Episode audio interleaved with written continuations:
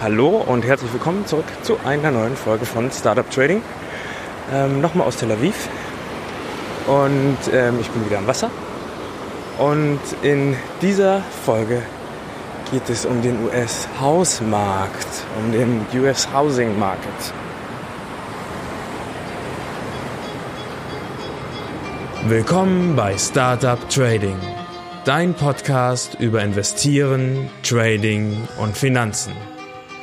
Mein Name ist Florian Günther. Folge mir und meinen Gästen und erfahre Hacks und Tipps, wie du erfolgreich und sicher an den Finanzmärkten operieren kannst.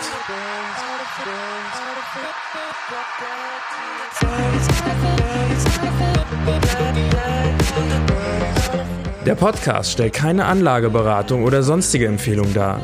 Die dargestellten Analysen, Techniken und Methoden dienen ausschließlich Informationszwecken und stellen weder individuelle Anlageempfehlungen noch ein Angebot zum Kauf oder Verkauf von Finanzinstrumenten dar, sondern spiegeln lediglich meine oder die Meinung meiner Gäste wider.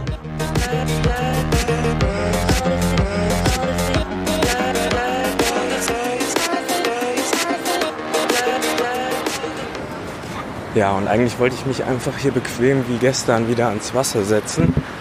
Aber es ist irgendwie so ein bisschen Flut. Und ich habe äh, ähm, gerade noch auf einem, äh, auf äh, Handtuch gesessen hier am Wasser. Und ähm, auf einmal kam so eine riesige Welle und hat mich fast mit weggespült. Äh, ich habe es schnell noch geschafft, meine, äh, meine Sachen zu packen irgendwie also es ging alles äh, ziemlich schnell. Ich habe einfach meinen mein, mein Block in, in den Rucksack geschmissen, schnell noch den Rucksack, der wurde leicht nass. Ähm, erwischt dann, oh scheiße, die Schuhe noch, ähm, habe ich mir dann auch noch geholt. Und ähm, die Wasserflasche, die neben mir war, habe ich schnell weggekickt, damit sie nicht vom Wasser weggespült wird. Naja, ähm, es ist leicht nass alles, aber ja, äh, nochmal gerettet. So, und deswegen kann ich leider nicht stationär mich hier irgendwo hinsetzen und wie gestern schön Aufnahmen machen, sondern ähm, ich laufe lieber umher dabei, damit ich nicht weggespült werde. Ja, und teilweise geht das Wasser halt bis zur Strandpromenade und dann zieht es sich aber auch wieder zurück. Also es ist irgendwie ein bisschen Sturm auf dem Mittelmeer, würde ich sagen. Also die Wellen sind heute auch ziemlich hoch. Aber na gut, also so viel zum Wasserstand in Tel Aviv. Das ist wahrscheinlich genauso. Mein Vater hat immer gesagt, wenn ihn irgendwas nicht interessiert hat, ähm, das interessiert mich genauso wie ein Wasserstand auf der Elbe. Tja. Okay, hier ist ein bisschen der Sand nass, hier kann ich leichter laufen, sonst komme ich voll aus der Puste. Also heute mal ein mobiler Podcast. So, Building Permits, US Building Permits werden vom US Census Bureau veröffentlicht und ja, sind der vierte und letzte vorauslaufende Indikator, den ich dir bringe, um das US GDP vorherzusagen. Und Bildes, Building Permits ähm, sind eventuell ein, ähm, einer der am wenigsten oder am meisten falsch verstandenen Indikatoren überhaupt. Bevor ich auf den eingehe, würde ich gerne noch mal auf die vorigen Folgen eingehen. Ne? Ich habe dir einen äh, vorauslaufenden Indikator genannt für, die, ähm, für den Servicesektor, für das produzierende Gewerbe und für die US-Konsumenten. Ähm, eine Volkswirtschaft besteht, zu, zu, besteht aus Unternehmen und aus Konsumenten.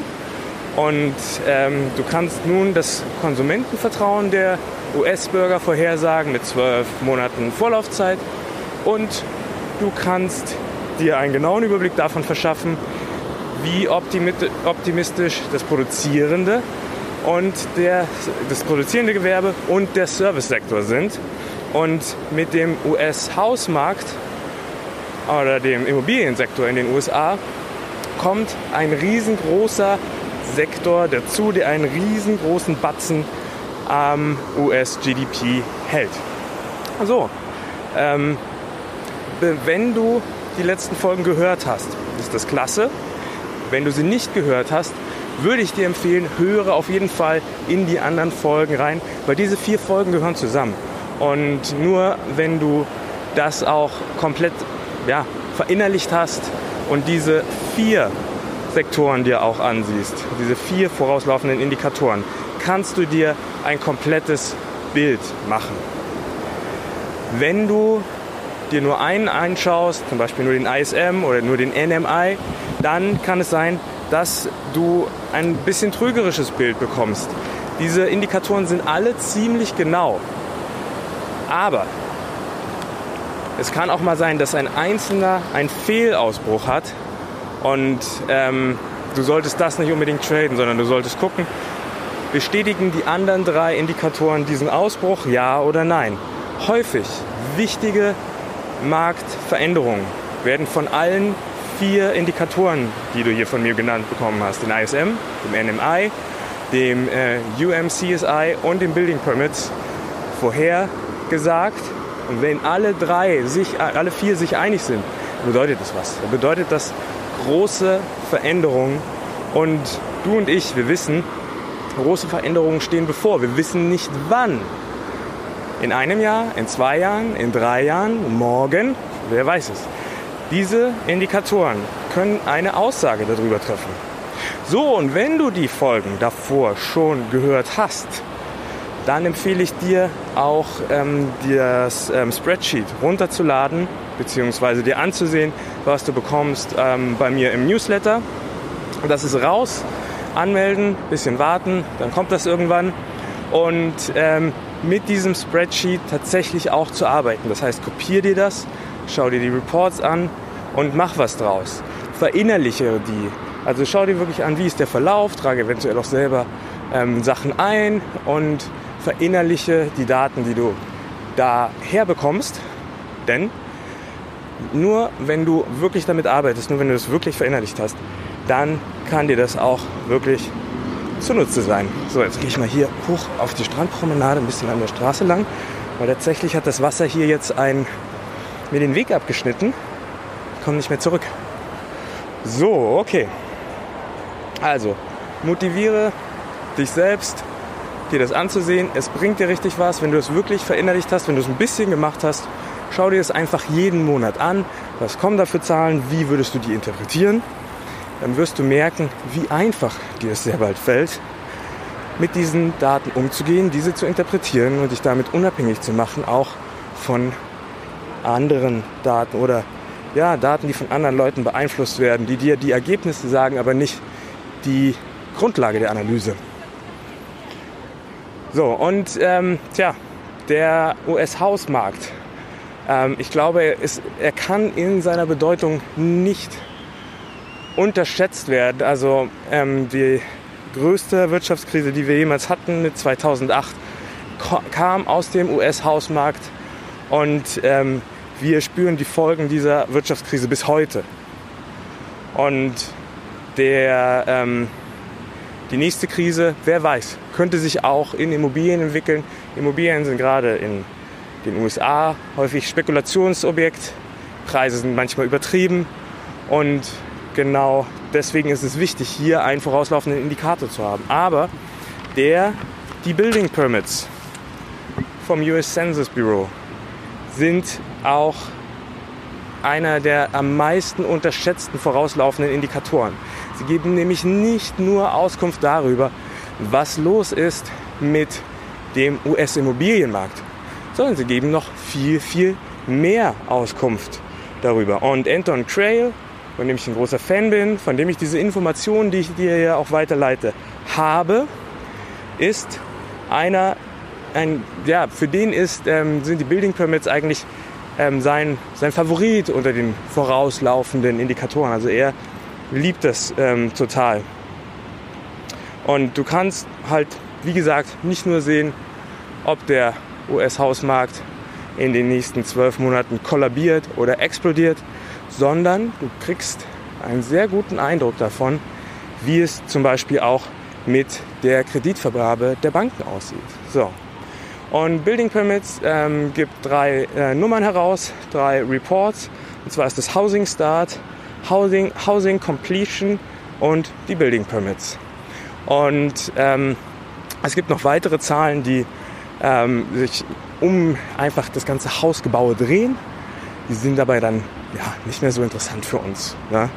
So, und wir haben hier einen vorauslaufenden ähm, Indikator. Das sind die Building Permits. Oh, was ist denn jetzt hier gerade so laut? Ein Traktor. Ähm, das sind die Building Permits. Dann haben wir einen nachlaufenden Indikator. Das ist Housing Completion. Und dann haben wir Housing Start als einen Indikator, der uns darüber Auskunft gibt, was gerade jetzt passiert. Könnte man Bestätigungsindikator nennen. So, was ist die Definition von Housing Start? Housing Start ähm, äh, in, diese, in diesem Report werden alle Baustellen aufgenommen, wo das Fundament gelegt wird, also wo das Projekt beginnt. So, Housing Completion bedeutet, die Struktur des Gebäudes ist komplett abgeschlossen und es gibt nur noch kosmetische Sachen, die da gemacht werden müssen. Aber das Gebäude darf bereits zum Verkauf angeboten werden. Na? Und Building Permits, da geht jemand zum Bauamt und fragt um eine Baugenehmigung. Dafür ist es da. Ne? So funktioniert das.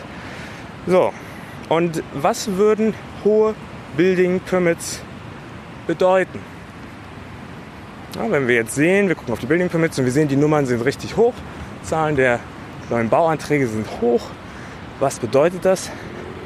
Zuallererst bedeutet das natürlich, dass die Hausbauer bullish sind. Und das ist ja schon mal eine schöne Aussage. Das heißt, Leute ähm, riskieren viel Geld, um ähm, neue Gebäude zu bauen. Das bedeutet, dass ihre gesamtwirtschaftliche Einschätzung positiv ist. Sie glauben an eine ja, positive Zukunft. Sie glauben, dass wenn ähm, sie das Gebäude fertiggestellt haben, in ein paar Jahren, dass sie dann ähm, dafür auch einen Käufer finden. So, dann ähm, gibt es uns aber auch eine Auskunft darüber, wie gut der Kreditmarkt in den USA ist. Nämlich, wenn du ähm, ein Haus bauen willst, dann bezahlst du das ja nicht komplett aus eigener Kasse, sondern du gehst zur Bank und fragst nach einem Kredit. Und umso mehr die Banken bereit sind, diese Kredite bereitzustellen, umso mehr werden wir auch Building Permits haben. Und wie gesagt, es geht auch um eine Nachfrage. Also die Häuslebauer rechnen dann damit, dass auch irgendjemand diese Häuser kauft. Das bedeutet, auch die Banken geben nur Kredite, wenn sie auch bereit wären, in diesem Moment halt ähm, Kredite an diejenigen, die diese Häuser irgendwann kaufen, bereitzustellen. Also auch hier ne, ist es eine hervorragende Auskunft darüber, wie sieht es aus mit dem amerikanischen Kreditmarkt. Wenn hier die Building Permits fallen, wissen wir, es gibt irgendwie eine Kreditklemme. Und das könnte natürlich, gerade wenn wir das dann auch sehen mit unseren anderen vorauslaufenden äh, Indikatoren und das bestätigt sich dort, ein sehr, sehr schlechtes Zeichen sein für die zukünftige Wirtschaft. Und dies alles passiert mit einem ja, Vorlauf von zwölf Monaten. Wir haben genug Zeit, uns darauf vorzubereiten. Die Building Permits sind also eine Art Lackmustest für den US-Kreditmarkt und ähm, sagen uns, ob Banken bereit dazu sind, Geld zu verleihen. So. Wenn wir uns den Report ansehen, dann schauen wir uns den Seasonally Adjusted and Analyzed Report an, der Building Permits. Warum Seasonally Adjusted? Weil ähm, im Februar mehr ähm, Anträge gestellt werden als im Winter. Ne? Und das soll einfach ein bisschen ausgeglättet ähm, werden. Sonst ähm, entsteht hier ein falscher Eindruck, als ob es hier eine Wellenbewegung gäbe ne? und dass im Winter das fällt. Das ist natürlich nicht der Fall. Ne? wenn man das ähm, analyzed sieht, dann macht das mehr Sinn. So, und schauen wir uns mal an, wie ähm, lief es denn mit dem Indikator. Im Juni 2006 ähm, hat der Indikator bereits die Subprime-Krise angezeigt. Und zwar ist er dort gefallen, er hatte seinen Höhepunkt, ab dann ist er gefallen. Zum Vergleich im Oktober 2007 hatten dann die US-Aktienmärkte ihren Höhepunkt gefunden. Das bedeutet, mit dem Building Permits hatte man eine Vorlaufzeit von 15 Monaten. Und die Building Permits sind angestiegen bis zum Juni 2006 seit den frühen 90ern. Und dieser Trend ist dann knallhart gebrochen worden. Und im März 2009 haben die Building Permits dann ihren Boden gefunden, sind wieder gestiegen und ähm, damit auch im Gleichschritt mit den anderen vorauslaufenden Indikatoren, die ich dir genannt habe. Das bedeutet, es war ein ganz starkes Signal, der Bärenmarkt ist vorbei. Zwölf Monate und länger vorher, bevor der Bärenmarkt wirklich vorbei war. Ah ja, und ich glaube, das reicht eigentlich auch schon, um sich das anzusehen. Ne? Schau einfach mal rein, du findest den Link in den Show Notes, wo du die findest. Ist nicht ganz einfach zu finden, deswegen werde ich ein paar Fotos dazu machen. Und ähm, dann trägst du die Nummern einfach in das Spreadsheet ein, kannst du auch selber ein Spreadsheet machen, trägst die untereinander ein. Und dann, wenn du mit dieser Liste arbeitest, dann, ja, dann siehst du, steigen sie oder fallen sie und was bedeutet das. Ne? Und ja, damit würde ich es dabei auch schon belassen. Ich hoffe, die Folge hat dir gefallen. Meine Füße sind wieder ein bisschen trockener. Ich gehe jetzt nach Hause und morgen fliege ich auch nach Hause, zurück nach Berlin. Wenn dir die Folge gefallen hat, würde ich mich super freuen, wenn du mir eine Bewertung bei iTunes geben könntest oder über die Podcasting-App in deinem iPhone. Das ist ganz, ganz wichtig für mich, damit den Podcast auch andere finden oder damit ich motiviert bleibe, weiterzumachen. Und ich danke dir schon mal im Voraus für deine Wertschätzung und wünsche dir einen schönen Tag und erfolgreiche Trades. Ciao!